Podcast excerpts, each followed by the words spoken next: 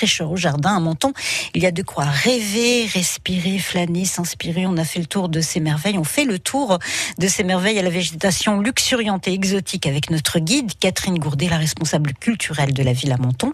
Catherine, par quel jardin extraordinaire va-t-on commencer?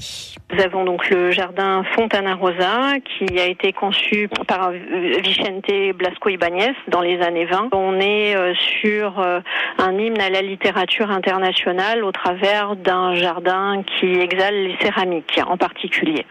Donc on est sur une atmosphère minérale. Nous avons également le jardin Maria Serena, la hum, dernière propriété de la ville avant la frontière italienne, qui est un témoignage de l'art des jardins de la belle époque, avec euh, une très belle collection de palmiers et de plantes exotiques rares, comme euh, le fabuleux euh, dragonnier, qui s'épanouit sur nos bords de la Méditerranée, mais qui est exceptionnel ici. Également des visites guidées en lien avec l'agrumiculture, comme la citronnerie le Flofaro, euh, qui se trouve sur la corniche André Tardieu. Une visite guidée aussi proposée dans un jardin de palace, l'Orangerie, qui était donc un ancien hôtel, qui l'est toujours d'ailleurs, conçu euh, au milieu du 19e siècle pour euh, la station climatique réputée qui était euh, Menton. Donc il y a une visite guidée qui est proposée du jardin qui perdure en plein cœur de ville. Le jardin des Colombières, qui est dans une atmosphère très très méditerranéenne qui a été conçue par Ferdinand Bach, qui est dans le quartier de Garavant,